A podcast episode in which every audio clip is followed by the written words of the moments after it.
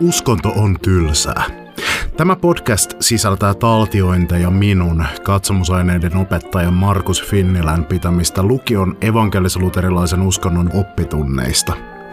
Ne sopivat lukiolaisille, kirjoituksiin valmistautuville abeille ja aiheesta muuten vaan kiinnostuneille. Opetus on lukion opetussuunnitelman 2021 mukaista ja aivan kuten koulun uskonnon opetus aina, tunnustuksetonta. Jaksot on aivan aitoja live- ja verkko-oppitunteja, mikä saattaa kuulua äänenlaadussa. Toisinaan mä viittaan mun käyttämiin dioihin. Ja vaikka opetuksen pitäisi olla ymmärrettävää myös ilman niitä, niin sellaisissa tilanteissa, joissa selkeästi oppitunnen runko rakentuu diojen varaan, olen mä linkittänyt ne show notesihin. Sitten ei muuta kuin puhelimet pois kourasta ja omille paikoille istumaan, koska uskonnon tunti käynnistyy nyt. Tervetuloa katsomaan tätä Ussan tuntia, jonka aiheena on juutalaisuus, joka on vanhin kolmesta abrahamilaisesta uskonnosta, jotka tunnetaan myös lähi uskontoina, eli juutalaisuus, kristinusko ja islam. Juutalaisuus on näistä selkeästi pienin, mutta se on kokoaan merkittävämpi johtuen siitä, että se tarjoaa pohjan kristinuskolle ja ähm, on, on myös vaikuttanut ihan hullun paljon islamiin. Juutalaisuus on sekä uskonto että kansa. Ja kun juutalaiset kertoo omaa syntytarinaansa, niin he monesti kertoo tarinaa Jaakobista, heidän kaukaisesta esi-isästään, kantaisa Abrahamin pojan pojasta, Abraham, Iisak ja Jaakob. Jaakobista kerrotaan Toorassa, juutalaisten pyhässä kirjassa, tämmöinen tosi hämärä tarina. Tämä on oikeasti nyt tosi niin kuin, outo. en sano, että älä ihmettele, mitä kohta kuulet, vaan pikemminkin, että ihmettele. Tämä tarina kertoo siitä, kuinka Jaakob, toinen noista painiaäijistä tässä kuvassa, oli, hänellä oli elämä sekaisin ja tota, niin tästä kaverista tulisi myöhemmin siis juutalaisten esi ja Abrahamin pojan poika. Ja hän oli kohtaamassa kauan kaduksissa ollutta veljeään. Heillä oli aivan hullut riidat ja nyt ne oli viimeinkin kohtaamassa ja Jaakob tajusi, että ei vitsi, mä oon tehnyt tosi tyhmästi mun veljeä kohtaan. Tämä on siis edellinen yö ennen kuin Jaakob ja hänen veljensä kohtas. Samana yönä Jaakob otti mukaan molemmat vaimonsa, molemmat orjattarensa ja kaikki 11 poikansa ja kulki kahlaamun kohdalta Jabbokin yli. Saatettuaan heidät ensin vastarannalle hän käski kuljettaa myös kaiken omaisuutensa. Vain Jaakob itse jäi toiselle rannalle. Siellä muuan mies paini hänen kanssaan aamun sarastukseen asti. Kun mies huomasi, ettei päässyt voitolle, hän iski Jaakobia nivustaipeeseen, niin että Jaakobin lonkka nyrjähti hänen kamppaillessaan miehen kanssa. Mies sanoi hänelle, päästä minut menemään, sillä päivä valkenee. Mutta Jaakob sanoi, en päästä sinua, ellei siunaa minua. Mies kysyi häneltä, mikä sinun nimesi on. Hän vastasi, Jaakob. Silloin mies sanoi, sinua ei enää pidä sanoa Jaakobiksi, vaan Israeliksi, joka tarkoittaa Jumala tai taistelee Jumalan kanssa. Sinua ei enää pidä sanoa Jaakobiksi, vaan Israeliksi, sillä sinä olet kamppaillut Jumalan ja ihmisten kanssa ja voittanut. Jaakob sanoi hänelle, sano sinäkin nimesi, mutta mies vastasi, miksi sinun pitää tietää minun nimeni? Ja hän siunasi Jaakobin siellä. Jaakob antoi paikalle nimeksi Penuel. Hän sanoi, minä olen nähnyt Jumalan kasvoista kasvoihin ja silti olen elossa. Aurinko nousi ja hän jatkoi matkansa Penuelista eteenpäin, ontuen nilkkaansa. Törkeän härö tarina. Siis tiedätkö sen inhottavan fiiliksen, kun yrität nukkua, ja sitten tulee joku random jätkä ja painii sun kanssa aamuun asti, ja sitten huitasee sua nivus taipeeseen ja vaihtaa sun nimen. Jaakob tietää tai tiesi tämän kokemuksen. Juutalaisuudessa ja kristinuskossa, johon tämä sama tarina myös sisältyy, koska kristityillä on spoiler alert, tosi paljon samoja tekstejä omassa pyhässä kirjassaan kuin juutalaisilla, koska kristittyjen vanha testamentti on sama kuin juutalaisten pyhäkirjat Tanak. Siis niin, näissä uskonnoissa on ollut monia eri teorioita siitä, että kuka tämä tyyppi oli, kenen kanssa Jaakob paini. On ollut ehdotuksia, että ehkä se oli enkeli, mutta niin kuin siistein ehdotus on, että, että se oli Jumala. Ja se, josta oli Jumala, mihin viittaa sitä, että Jaakobin nimi vaihtuu Israeliksi, eli taistelee Jumalan kanssa, niin meillä herää muutamia kysymyksiä. Kysymys yksi on, että miksi aineeton Jumala kykenee painimaan jotakin vastaan? Kysymys kaksi on, että ö, miten on mahdollista, että kaikkivaltias Jumala häviää tämän painimatsen Jaakobille. Ja kysymys kolme on, että minkä takia hyvä Jumala haluaa tulla yhtäkkiä antamaan turpaa Jaakobille. Ja juutalaisilta, jos kysytään nämä hämmentävät kysymykset, niin ne on näistä ihan fiiliksissään. Nimittäin juutalaisuudessa suhtaudutaan raamattuun, eli juutalaisten Tanakiin, semmoisena tavallaan arvoituksellisena kirjana, joka sisältää tämmöisiä outoja tarinoita, joiden tarkoitus on opettaa viisautta. Ja tämä kyseinen tarina, joka kertoo juutalaisten esisasta Jaakobista, heidän mukaansa kertoo symbolisella tavalla sen, että mikä on heidän kansansa tarkoitus. Juutalaisen vanhan viisauden mukaan kristittyjen tehtävä on uskoa Jumalaan. Muslimien tehtävä on alistua Jumalan tahtoon, mutta juutalaisten tehtävä on kamppailla Jumalan kanssa. Et Jumala on valinnut ton kansan omaksi tämmöiseksi painikumpanikseen. Tämän takia juutalaisuudessa esimerkiksi Jumalan epäileminen ja kriittinen ajattelu on osa uskoa, ei ristiriidassa sen kanssa. Juutalaisuuden logo, Davidin tähti, sisältää 12 kulmaa, jotka symboloi Jaakobin 12 poikaa, josta juutalainen kansa perimätiedon mukaan polveutuu. Juutalaisten historia on hirveä.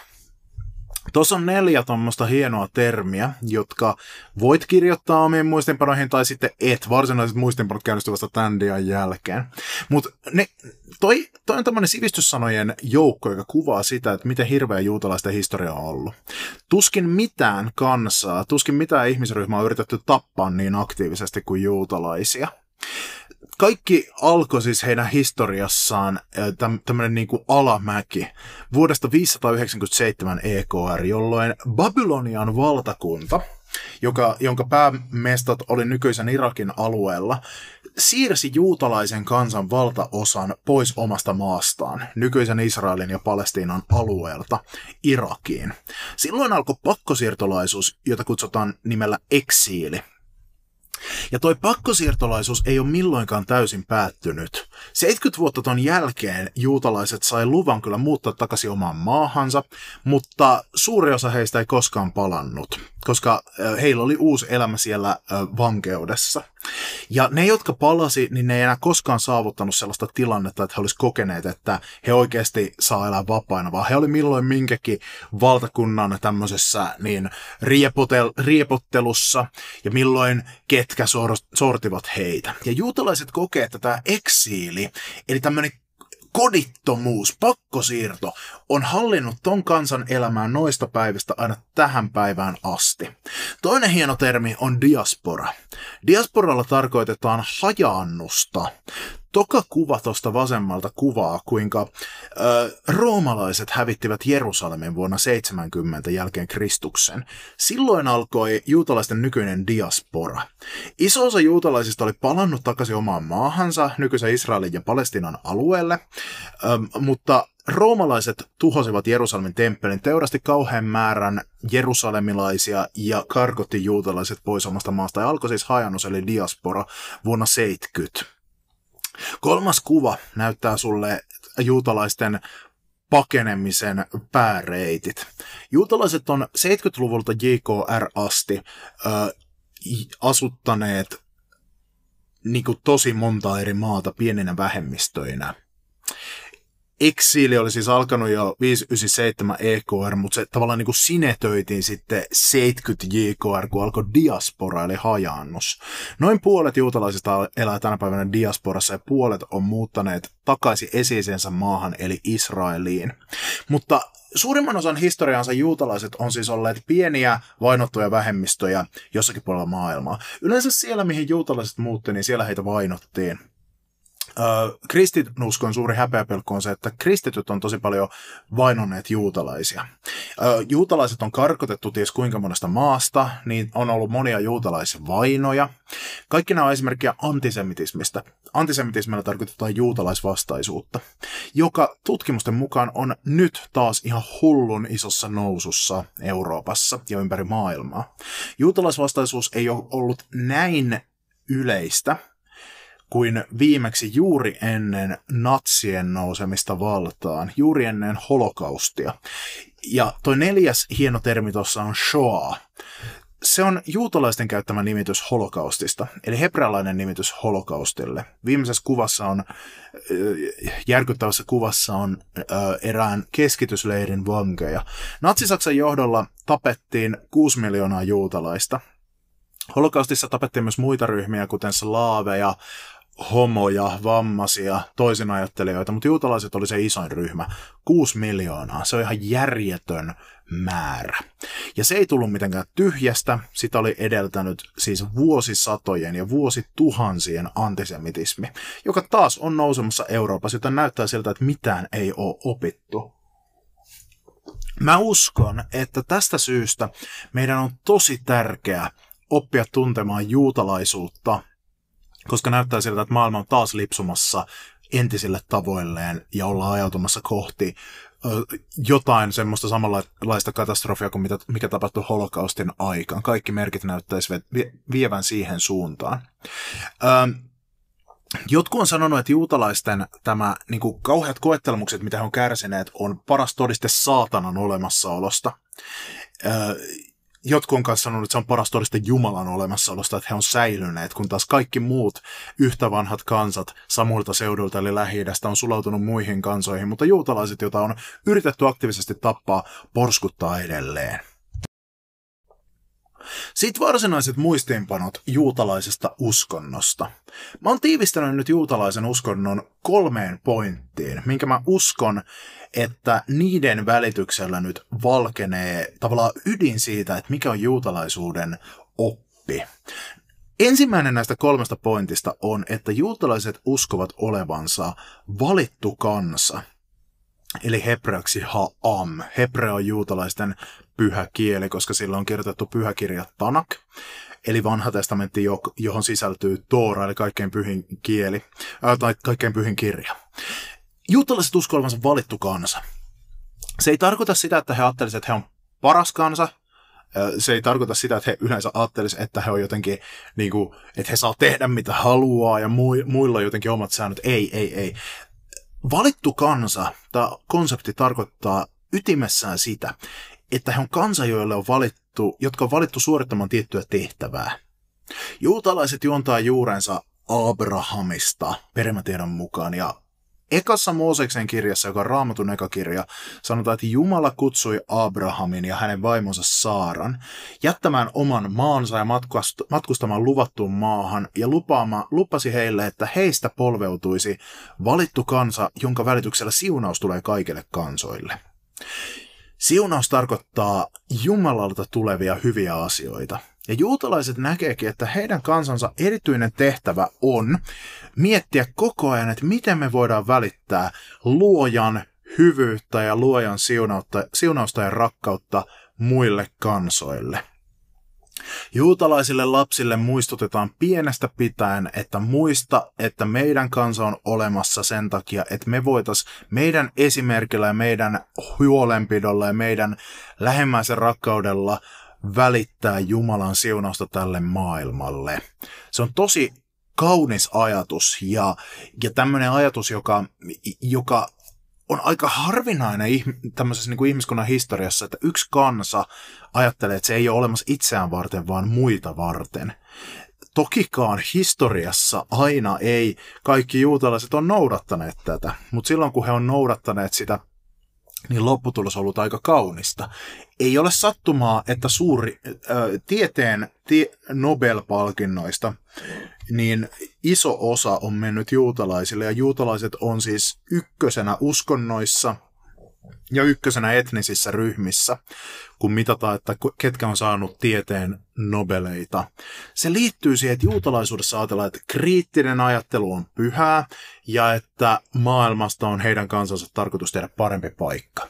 Pointti ei ole se, että sitten juutalaiset olisi parhaita. Pointti on se, että myös ei-juutalaiset niin hu- tajuaisit, että ei vitsi, mekin pystytään tohon ja innottuisivat siitä.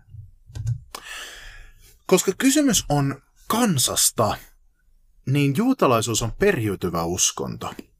Juutalaisen äidin lapset on juutalaisilla.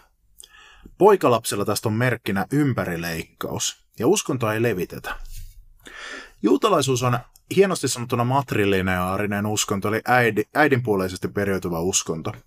Eli jos sun äiti on juutalainen, niin sä oot myös automaattisesti juutalainen. Ihan sama, uskotko sä Jumalaan, ihan sama, vietätkö sä juutalaisia perinteitä, sille ei ole merkitystä sä oot juutalainen ihan vaan sillä perusteella, että sun äiti on juutalainen. Jos taas sun isä on juutalainen, mutta äiti ei, niin silloin sä et automaattisesti ole juutalainen, ellet sä käänny siihen juutalaisuuteen. Poikalapsilla on kahdeksan päivän ikäisenä ympärileikkauksen seremonia, joka symboloi sitä kuulumista siihen valittuun kansaan. Ympärileikkaus siis tarkoittaa sitä, että Kirurgisesti poistetaan esinahka pojilta. Kauan sitten se tehtiin terävällä piikivellä, nykyään siinä on vähän modernimmat menetelmät. Mutta se on meidän kulttuurin näkökulmasta hirveän hämärä tapa, se on muinainen tapa, ja siitä kiistellään tänä päivänä aika paljonkin, että no, pitäisikö sen olla tänä päivänä sallittu, että vanhemmat, niin kuin vanhempien uskon, uskonnon takia niin kuin irrotetaan poikalapsilta osa, osa niiden pippelistä, siis esinahka.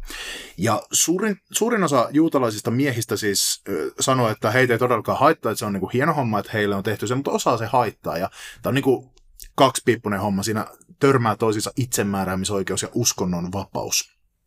Öö, koko ajan siitä keskustellaan, että pitäisikö länsimaissa se kieltää, ja enpä ihmettelisi, jos jotain semmoista siitä ää, si, siitä seurasi. Mutta se on, se on muinainen tapa, se pitää nähdä semmoisena. Ja se on heille hyvin tärkeä identiteettitapa. Minkä ihmeen takia just niin outo merkki siitä valittuun kansan kuulumisesta? No tämä liittyy siihen, että, että siis Abrahamin tarina, eli tämän kansan kantaisen tarina, on semmoinen hyvin pippelikeskeinen, koska siis Abrahamin tarina alussa Toorassa kerrotaan, että Abrahamilla oli erektiohäiriö, ja silti Jumala lupasi, että hänelle syntyisi poika, josta polveutuu valittu kansa. Ja, ja niin, äh, sitten Jumala teki ihmeen. Ja, ja niin Abrahamin erektiohäiriö parani sen verran, että se pystyi hankkimaan vielä itse asiassa parikin poikaa. Ja siis idea on se, että, että tämä ympärileikkauksen seremonia, se, se muistuttaa sitten juutalaista miestä siitä, että kun hän käyttää sitä vehjettään ja tekee lapsia sitten myöhemmin, niin kun hän kesken sen toimituksen katsoo alakertaa ja huomaa, että mitä vitsiä mä oon ympärileikattu, niin siitä hän muistaa sen, että ai niin, mä kuulun valittuun kansaan, joka on olemassa Jumalan ihmeen takia. Ja tämä kun mä hankin lapsia, niin tässä on kysymys pyhästä tehtävästä, koska se Abrahamin sukulinja ja siunaus menee eteenpäin. Tästä syystä uskontoa ei levitetä. Siis juutalaisia ei kiinnosta se, että onko muut juutalaisia vai ei. Ne ei ajattele, että esimerkiksi pelastus on kiinni siitä, että kaikkien pitäisi kääntyä juutalaiseksi. Tämä on tärkeimpiä selityksiä sille, että minkä takia juutalaisia on hullun paljon vähemmän kuin muslimeita ja kristittyjä. Sun elämässä ei siis koskaan tule olemaan sellaista tilannetta, että juutalainen tyyppi soittaa sun ovikelloa ja tulee käännyttämään sua juutalaiseksi. Heitä ei vaan kiinnosta se. Juutalaisuudessa ajatellaan, että niinku meille ei-juutalaisille on helpompi pelastua kuin juutalaisille, koska juutalaisilla on paljon enemmän käskyjä, mitä heidän pitää noudattaa, mennään siihen kohta. Kun taas meille muille riittää, meille on niinku seitsemän käskyä, jotka on tyylin sellaisia, että älä pilkkaa Jumalaa, älä tapa ketään ja niin edelleen, joita kun kunnioittaa, niin pitäisi niinku käydä hyvin, jos on jotain kuolemanjälkeistä elämää, josta juutalaisuus ei ole ollenkaan yhtä mieltä. Juutalaisuus on tosi tämänpuoleinen uskonto. Kuitenkin juutalaiseksi on mahdollista kääntyä. Jos sä nyt tämän oppitunnin katsottua, katsoasi tuut siihen tulokseen, että ei vitsi, tossa on muuten hyvä uskonto, minä ryhdyn juutalaiseksi. Niin se on mahdollista siten, että menet jollakin liikennevälineellä Helsinkiin, Helsingin synagogaan ja soitat ovikelloa ja sieltä sulle tulee oven avaamaan rabbi, joka on uskonnollinen johtaja, oppinut kaveri. Ja hän sitten vasta sanoo sulle, että shalom. Ja sit sä kysyt sieltä rabbilta, että päivää rabbi, voisinko kääntyä juutalaiseksi? Siihen rabbi vastaa, että et, ja lyö oven kiinni. Kysyt uudestaan, että anteeksi rabbi, voisinko kääntyä juutalaiseksi? Ja rabbi vastaa, että et missään nimessä. Ja jos sä kolmannen kerran vielä kysyt, niin sitten rabbi sanoi, että kyllä, totta ihmeessä, käy peremmälle. Heidän pitää kieltäytyä pari kertaa ja vasta kolmas kerta, kerta toden sanoa. Syy siihen on se, että no ensinnäkin se on e- ensimakua siitä Jumalan kanssa kamppailemisesta. Toisekseen sillä varmistetaan se, että sä tiedät, mitä sä teet, että sä oot ihan tosissasi ja haluat sitä oikeasti. Jos sä oot nainen, niin tästä sitten sun tarvitsee tehdä tämän jälkeen vaan yksi ainoa juttu. Seremoniallinen peseytyminen eli mikve, jossa upottaudutaan veden alle. Se on sukua tämä rituaali kristinuskon kasteelle. Jos sä oot mies, niin sen lisäksi nips naps. Um, ja sit sä oot juutalainen. Vaikka et polveudu samasta alkuperästä, niin sut lasketaan kuitenkin kuuluvaksi siihen samaan valittuun kansaan. Ei mitään rasismia, eli, eli olet aivan täysiverinen valitun kansan jäsen.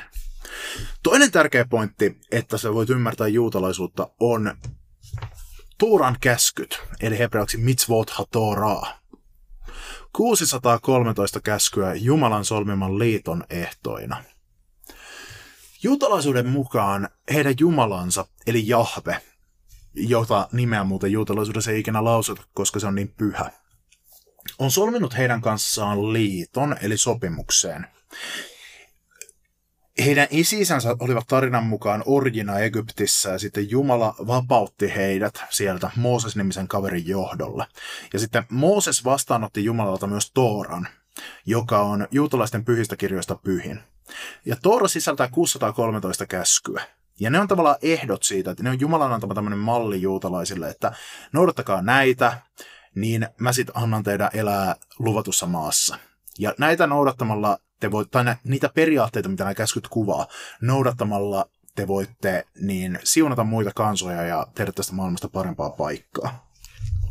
Tooraa säilytetään juutalaisessa synagogissa aina hebreankielisenä käärönä se, sitä voi lukea myös ihan kirjana. Mulla on tässä niin ö, Toora hebreaksi. Minä näytän kameralle. Se näyttää tämmöiseltä se teksti. Se on tuommoista siis konsonanttitekstiä, siinä ei ole vokaaleita ollenkaan. Tai no itse asiassa tähän versioon on lisätty sellaisia pieniä väkäsiä, mitkä kuvaavat vokaaleja. Tätä myös luetaan oikealta vasemmalle. Eli tämä etukansi on tällä puolella. Ja niin, ähm, Siihen on siis 613 käskyä. Osa niistä käskyistä on semmoisia, että me niinku ymmärtää, että kyllä, viisasta. Esimerkiksi vaikkapa se on semmoinen käsky kuin, että, että älä tapa.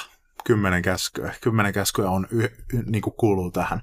Tai sitten semmoinen käsky, että huolehdi niinku maahanmuuttajista ja suhtaudu pakolaisiin, turvapaikanhakijoihin samanarvoisena kuin omiin kansalaisiin. Mutta sitten siellä on kaikkea semmoisia tosi hämäriä käskyjä, niin kuin vaikka, että ei saa syödä sianlihaa, tai ei saa turmella partaansa leikkaamalla sen reunaa, tai ei saa pukeutua vaatteisiin, jotka on tehty kahdesta erilaisesta kankaasta niitä, jos me luetaan, niin meille tulee semmoinen fiilis, että on muuten järjettömiä käskyjä. Ja sitten jos juutalaiselta kysytään, että minkä takia nuo käskyt on, niin ne vastaa siihen, että no juuri siksi, että ne on järjettömiä. Niiden käskyjen tarkoitus on muistuttaa heitä siitä, että he on valittu kansa ja heillä on tehtävä. Et kun juutalainen tyyppi menee vaikka lihakauppaan, nykyään ei kyllä ole lihakauppia, mutta menee siis, menee siis äh, supermarkettiin, tavarataloon ja katsoo sieltä lihahyllyä. Ja se miettii, että ei vitsi, nyt tekee miele pekonia. Mutta sitten se muistaakin, että ai niin, Tooras kielletään pekonin syöminen. Miksi se kielletään? No koska me ollaan valittua kansaa, jotta me siunattaisiin muita kansoja.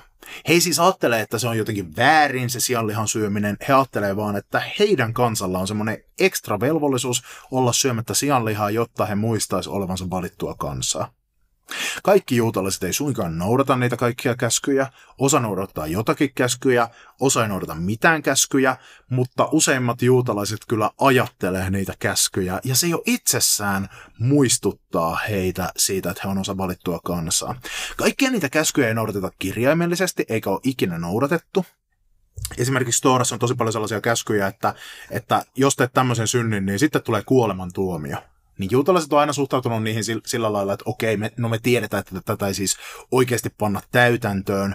Juutalaisuudessa on semmoinen sääntö, että tyyliin kerran 70 vuodessa saa antaa kuolemantuomion jostakin synnistä, mikä Tooras määritellään, eli käytännössä ikinä ei laiteta niitä täytäntöön, mutta mut niistä tavallaan yritetään löytää se käskyjen takana oleva logiikka, että mikä on se viisaus siellä. Eli se ei ole ihan tämmöinen niin sanotusti fundamentalistinen se perinteinen raamatun lukemistapa juutalaisuudessa. Toora on ainoastaan pyhin osa juutalaisten pyhistä kirjoituksista, joka on laajempi kokonaisuus. Toora plus profeetat plus kirjoitukset on yhtä kuin hebrealainen raamattu, eli Tanak, eli kristittyjen vanha testamentti. Mä huijasin sua äsken. Tämä kirja, mitä mä näytin, tämä ei ole pelkkä Toora, vaan tämä on Tanak. Tässä lukee tässä kannessa hebraksi, että Tooraa we neviim we ketuvim. Toora, profeetat ja kirjoitukset. Toora on se kaikkein pyhin osuus, Profeetat on hieman uudempi kirjakokonaisuus, joka ei ole niin pyhä, mutta on kuitenkin sikapyhä, ja kirjoitukset on vielä uudempi kokonaisuus, joka on vielä vähemmän pyhä, mutta kuitenkin edelleen sikapyhä. Nämä on pyhiä tekstejä. Ja Toora on siis ehdottomasti se ykkönen. Profeetat on, ne on niin kirjoituksia tämmöisiltä tyypeiltä, jotka jotka tavallaan merkkas muistiin muinaisen Israelin historiaa. Muinaisesta Israelista siis polveutuu juutalaiset. Ja he ajattelivat, että heillä on tämmöinen jumalallinen näkökulma siihen. He tavallaan niin kuin jumalallisen viisauden näkökulmasta tarkasteli Israelin historiaa. Siellä profeettakirjoissa on paljon sellaista niin kuin yhteiskunnallista sanomaa. Erityisesti siellä niin kuin painotetaan köyhistä huolenpitämistä, syrjityistä ja sorretuista naisista, orvoista ja maahanmuuttajista huolenpitämistä. Ja niin kuin korostetaan sitä, että ne on olennaista Jumalan kanssa kamppailussa, ei jotkut rituaalit. Mielenkiintoista se on, että noissa profeettateksteissä, siis tunnutaan kritisoivan Tooran käskyjä. Hebrealainen raamattu on ainoa pyhä kirja, joka tavallaan niin kuin kritisoi itseään, ja ne eri kirjat siellä roustailee toisiaan. Juutalaiset ei näe tässä mitään ristiriitaa eikä ongelmaa, ne näkee sen kaiken Jumalan sanana, koska kriittinen ajattelu ja väitteleminen on pyhää, ja se näkyy siis vanhan testamentin sisällä. Kristityt on sen sijaan yrittänyt monesti tavallaan niin kuin hioa pois niitä tavallaan erimielisyyksiä siellä vanhan testamentin sisällä. Juutalaisten mielestä siinä kristityt tekee suuren virheen, koska se on nimenomaan se Tooran kauneus ja, ja kir- profeettojen ja kirjoitusten kauneus, joka kuvaa sitä, että tämä maailma ei ole mustavalkoinen paikka, vaan että sä voit ymmärtää maailmaa ja olla viisas, niin sun täytyy ymmärtää monenlaisia näkökulmia itse, ja tämä on niin pyhää ja Jumalan tahtoa. Kirjoitukset on sitten semmoinen sekalaisempi kokoelma, vähän uudempia tekstejä ajanlaskun alkua edeltävältä, ajalta kuitenkin, jossa siellä on niin kuin esimerkiksi psalmien kirja, joka on tämmöisiä runoja, siellä on erilaisia viisauskirjoja ja sellaisia niin kuin vertauskuvallisia tarinoita ja sen sellaista. Vanha testamentti on just sama kirja. Tämä johtuu siitä, että ekat kristityt oli juutalaisia. Kristinusko erkaantui juutalaisuudesta. Kristinuskossa ne kirjat on vaan vähän niin kuin sekoitettu eri järjestyksen, niin siitä muodostuu vähän erilainen kokonaisuus sen takia, että siitä sitten tulee semmoinen niin hyvä jatkumo uuteen testamenttiin, joka on pelkästään kristityillä, jota juutalaiset eivät hyväksy, koska juutalaiset eivät usko Jeesukseen. Jeesus ei näyttele juutalaisuudessa yhtään mitään roolia. Hän ei kiinnosta juutalaisia.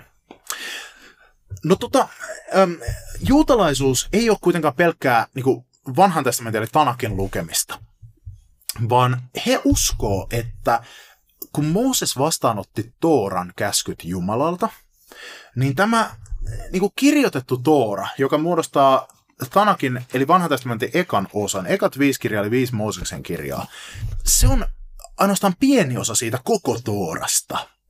He uskoo näin, että Jumala antoi Moosekselle kirjoitetun Tooran, mutta sen lisäksi Jumala myös selitti ääneen puhuttuna Moosekselle, että mitä ne tarkoittaa ne Tooran käskyt.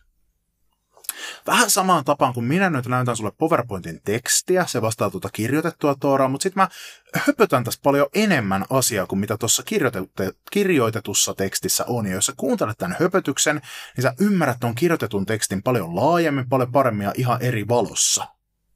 Ja tätä kutsutaan tätä, tämän höpinän vastinetta juutalaisuudessa suulliseksi tooraksi. Ja he uskoo, että tämä suullinen toora on välittynyt perimätietona juutalaisten oppineiden eli rabbien väittelyissä ja heidän pohdinnoissaan, että niihin kätkeytyy se suullinen toora, jonka valossa tooran käskyjä tulkitaan. Rabbit selittävät käskyjä suullisesta toorasta koottujen Talmudin ja Mishnan avulla. Talmud ja Mishna on sellaisia melkein pyhiä kirjoja, jotka on siis sellaisia, että siinä on aina joku pieni Tooran pätkä, joku yksittäinen käsky, Ja sitten sit kerrotaan, että mitä eri aikojen rabbit on siitä kertonut. Ja juutalaisen käsityksen mukaan näissä Talmudin väittelyissä, se siis muodostuu rappien väittelyistä, se on tosi hämärä kirja, niin siitä se niin kuin jotenkin, niihin kätkeytyy se suullinen toora, minkä Jumala puhuu Moosekselle. Että se on niin kuin säilynyt kansan viisaudessa. Ja mä oon pari kertaa niin kuin päässyt tutkimaan ihan niin kuin Talmudia englanninkielisenä käännöksenä. Se on ihan hullun pitkä teos. Se on niin kuin näin paksu kirja. Eli se, se ei edes mahdu mun käsiin.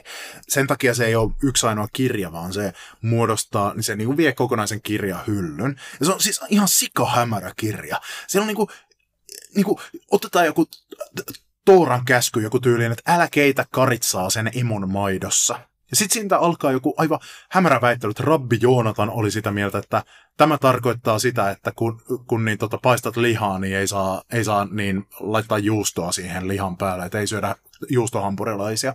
Ja sitten kerrotaan, että Rabbi Akiva sen sijaan oli sitä mieltä, että tämä tarkoittaa sitä, että kun sinä teet hyviä tekoja, niin et saa samalla ajatella pahoja ajatuksia ja niin tämmöistä, niin kuin, mitä ihmettä. Ja ne on täysin niin kuin ristiriitaisia ne tulkinnat.